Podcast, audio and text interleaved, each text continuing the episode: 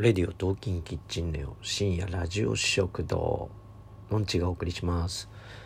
今日は人生最高レストランに、えー、上白石萌音様が出てたので、えー、それについて話したいと思います。えー、最初にね、えー、目標はみたいな。今年の目標はだと思うんだけど。ね、23歳上白石萌音様は健康第一と言ってましたね。うん。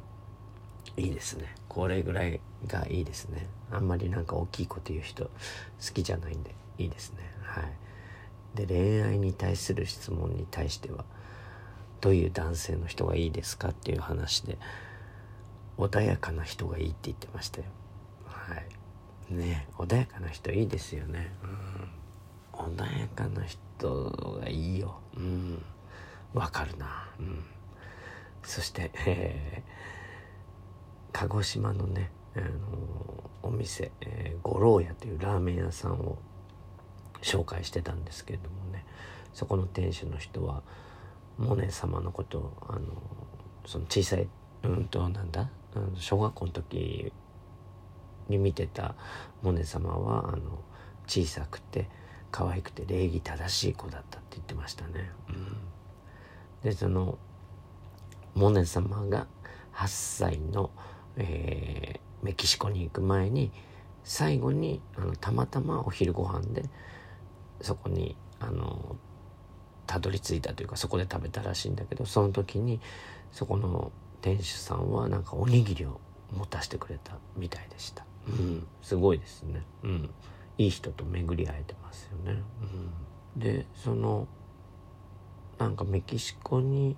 行く前まではあんまりなんかその学校であんまりいい感じじゃなかったみたいで何て言うんだろうああいうの、うんと、保健室登校みたいな感じだったらしいんですよね。でその時にたまたま転勤が決まったらしくてでメキシコに行ってでメキシコの学校がすごいよくってなんだろう全てはなんかこうケセラセラっていう感じで。まあ、なるようになるみたいな感じのマインドがこうなんか身についたみたいなことは言ってましたね。うん、で帰ってきてからはで同じ小学校に戻ったのかな。うん、それそこからはすごい馴染めるようになったらしいですよだからすごい転機だったんでしょうねメキシコ行きは。そしてこの人生最高のレストランであとはですね熊本の南阿蘇のあのお店を紹介してたんですが、えー、なんかじゃがいものスープ。そのそこのなんかふら普段は夜はフレンチのフルコースでで朝がその人生最高の朝食だったって言ってましたね、うん、スープパンプレート、うん、でさっきあのツイッター見てたらなんか今もう集中しちゃってアクセスできないみたいな。それぐらい今多分このテレビであのみんなアクセスしてる感じなんでしょうね。うん、でその小学校の頃にそういう芸能にやりたいっていう、えー、両親に言ったらあの止められたというかそんな大変な世界で、あの覚悟はありますかって聞かれてで考えて諦めますって言ったらしいですね。うんまあその後東宝シンデレラオーディションで12歳の時に選ばれてるんですからすごいですよね。うん、妹のモカさんがその時は優勝したんじゃないですかね。うん、で高校生の時に行ってたのはなんかオムライス屋さんでしたね東中野かなんかの。うん、なんかすごいなんだろうマニアック的なお店の風貌でしたけどね。うんそしてあれですねあの「君の名は」の時代というかそれでも一気に有名になってそこでやっぱりもうあまりにも影響力がつきすぎちゃったみたいでいろんなことにモネ様はあのおじけづいてしまうという毎日を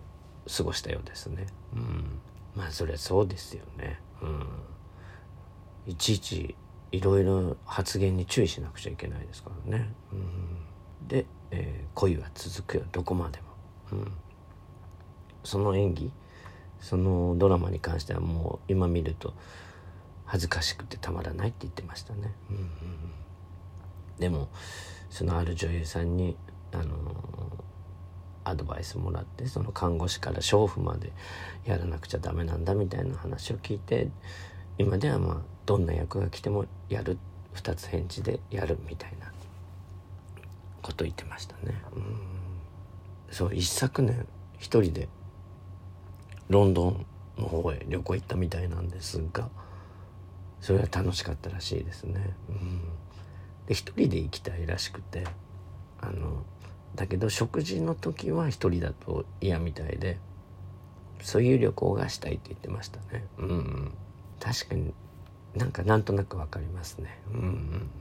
まあそんな感じで、えー、人生最高のレストラン、うん、上白石萌音さんはなんかとてもいい回だったと思います。はい、皆さんもどこかで、えー、見れるチャンスがあれば見ていただきたいなと思いました。それではまたのんちでした。